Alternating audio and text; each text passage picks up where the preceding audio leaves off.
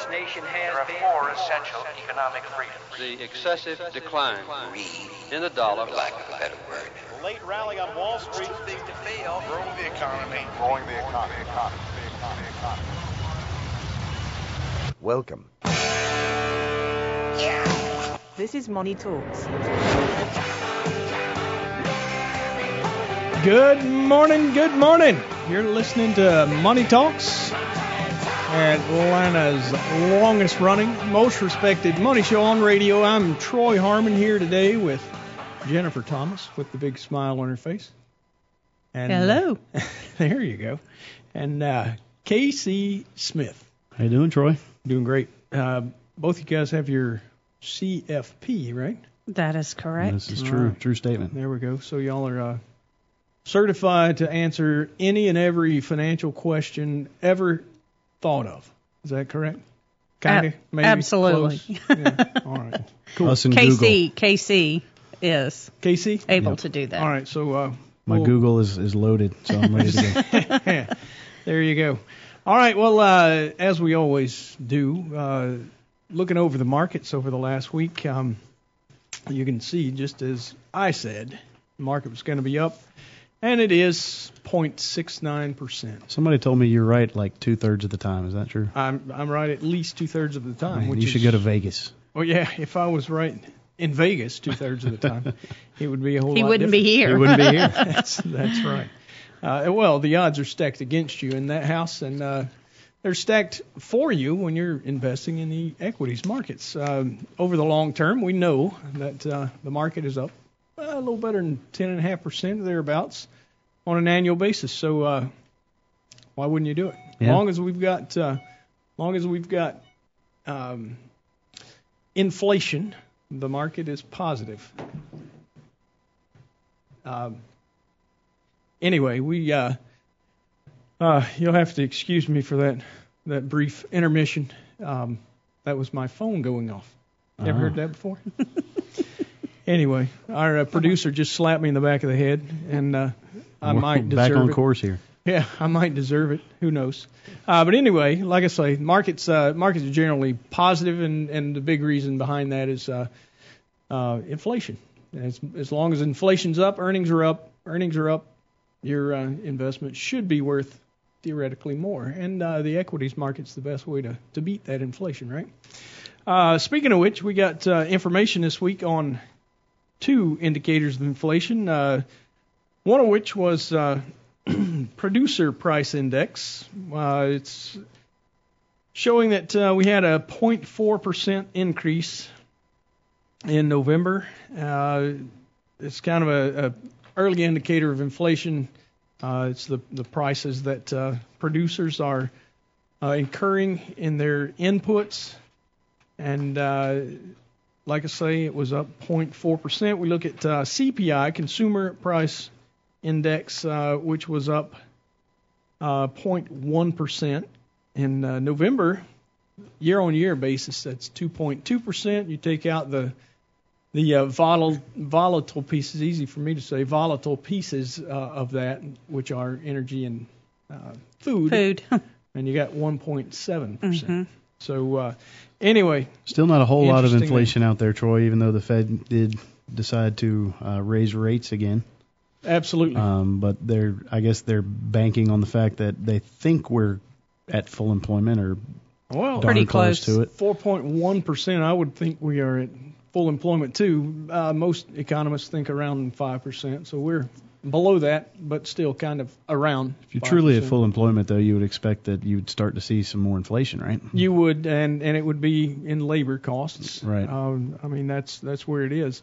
I, it is strange, Casey. You bring it up. Uh, the Fed added another quarter of a point to our overnight lending rate. Yeah. It's kind of the the benchmark that the yield curve is set on. Uh, if you look at what we got in um, real market rates, it was uh, positive across the board. We got it's always slight. It's inching higher, but it was uh, not a steepening of the curve, not uh, what you would expect if financials do well.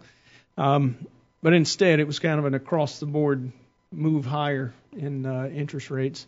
Uh, still not enough to to uh, boost most of your high quality uh, yield um, high quality yields on uh, uh, Fixed bonds income to- investments, and, right, or, yeah. or they're just, you know, I mean, you look at how many years we've had really low rates. since 05, Yeah. 06, yeah. Mm-hmm. Yeah, and uh, it, it's still kind of one of those those pieces that confounds Mm-hmm. us. Uh, uh, and and when you look at it, it's it's nearly impossible to get in a high quality bond.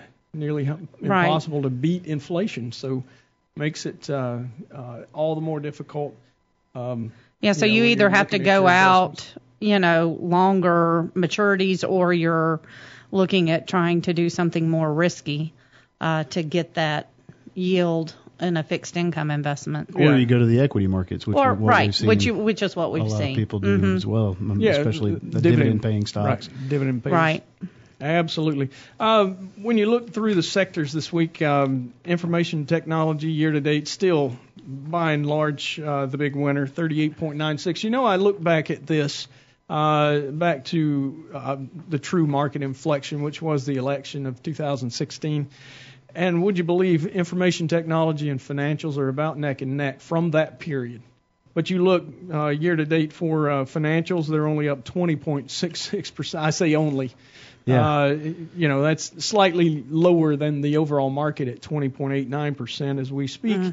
Uh, but, you know, what happened was in uh, the uh, information technology, companies didn't participate for the first month and a half of this uh, pretty significant rally that we've had over Right. the past year plus at this point. Um, Well, interesting to me is that you've got two sectors that are negative for the year: telecom Right. and energy. Everything else is positive double digits. So I mean, it's kind of an interesting dichotomy there. I mean, obviously the energy can be explained by a, a supply, you know, issues there, whether it's right.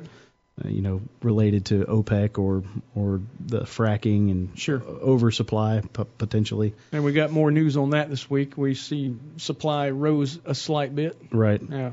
Um, telecom though is a little bit surprising, I guess. I mean, I, I don't know what the why it's so different than every other sector in the economy.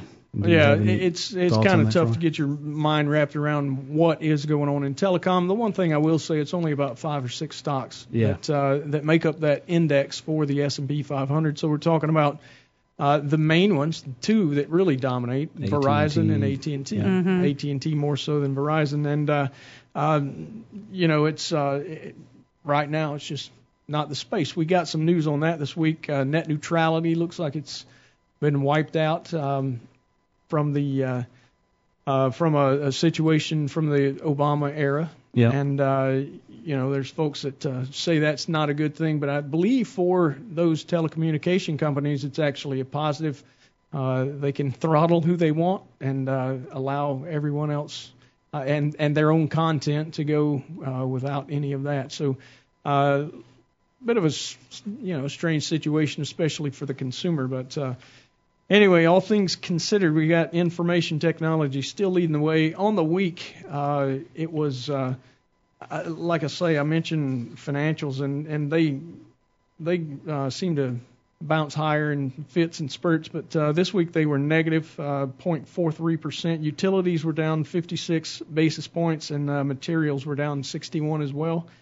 Telecom up 4.63. Speaking of, yeah, yeah, the big leader on the week. Yeah, there's that's still a possibility they could both That's end true. up positive for the year. could That's get there. true. Yep. Healthcare was up one and a quarter, and consumer discretionaries were spending our money, uh, 1.21% higher in the week. Um, we do have some more economic news. Uh, we got started with it. One of the big pieces we heard on the week, uh, employment situation. We got that uh, first Friday of the month, just like every other, and uh, payrolls advanced 228,000 more jobs in uh, November. Uh, was expected to have 195,000. So anytime you beat the expectations, it's a good thing, especially if you're beating in uh, its expansion area. I think we need about 127,000 jobs added per month in order to keep up with uh, population growth. So um, that too is good news. Uh, University of Michigan Consumer Sentiment Survey slid 1.7 points to 96.8, but if you look a little deeper, the uh, current conditions actually strengthened. Uh, so it must be the uh, um, the expectations that uh, that weren't as as strong. So uh, all things considered, it's still a pretty high number at 96.8. Uh, get into wholesale trade, inventory build took a large step back. Uh, it's one of the things that folks have been watching pretty closely. Uh, usually, you build inventory when you expect uh, growth to be stronger, and uh, that uh, doesn't seem to be happening at this point. So, um, other than that, like I said, the the uh, two uh, inflation indices were probably the big news, and then the Federal Open Market Committee news out of out on the week. We all, all things considered, it's kind of a weird situation. No inflation. They don't see any inflation, but we're going to raise rates. Raise anyway. rates anyway. Yeah. I, uh, you make sense out of that one for me, please. It's full employment. That's why It they're is full trying to get employment. get ahead of it. Uh, well, you know, there's a lot of a lot of folks that say that uh, it's easy to fall behind when it comes to fighting inflation. We're going to take a quick break. We'll be right back. You're listening to Money Talks. Don't touch that dial.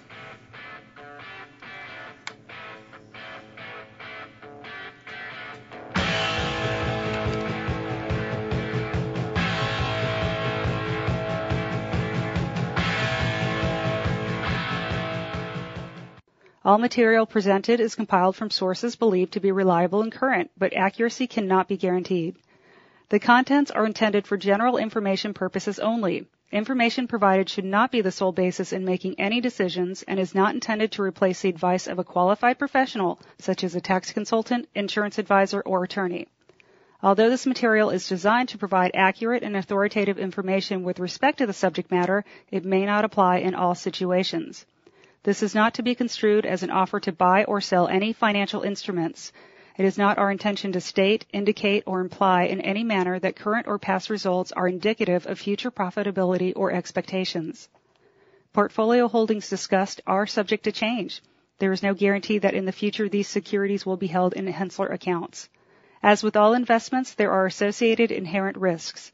Please obtain and review all financial material carefully before investing. Hensler is not licensed to offer or sell insurance products. This overview is not to be construed as an offer to purchase any insurance products.